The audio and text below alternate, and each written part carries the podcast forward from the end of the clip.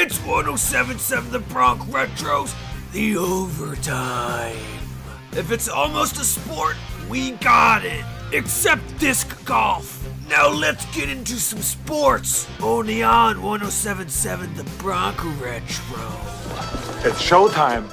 Today's edition of The Overtime is underwritten by McGuinn's Place, a rider student hangout for as long as we can remember. 1781 Brunswick Pike, Lawrenceville. Welcome to another edition of The Overtime. I'm Erik Johnson.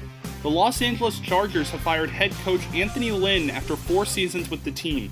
Lynn was hired from the Buffalo Bills and has been the only head coach the team has had during their second stint in Los Angeles.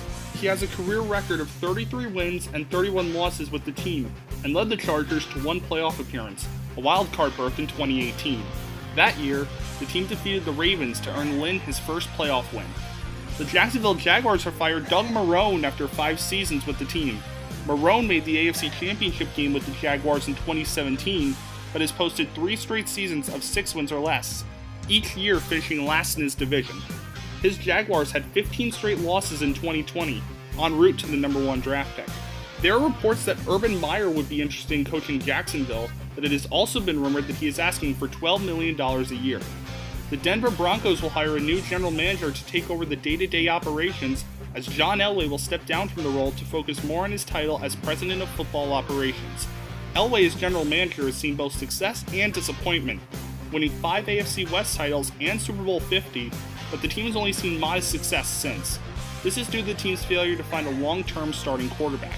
Head coach Vic Fangio will be retained for 2021. Brooklyn Nets star Kevin Durant has been deemed a close contact to someone who had COVID 19 and he will have to quarantine for seven days. This means that he will miss Brooklyn's next four games. This season, Durant has averaged 28.2 points per game and seems to have returned to form following his ACL tear during the summer of 2019. That's all for this edition of The Overtime. If you're looking for a place to watch the NFL on Sunday, look no further than McGuinn's Place, with dollar soft pretzels, dollar dogs, and $2 8 inch pizzas. For more information, find them on Facebook at McGuinn's Place. That was 1077 The Bronx Retros, the overtime.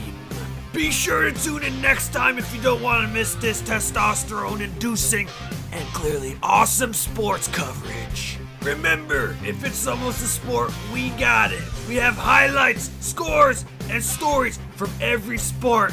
You better believe it. Subscribe to our daily sports broadcast at 1077thebronc.com slash overtime.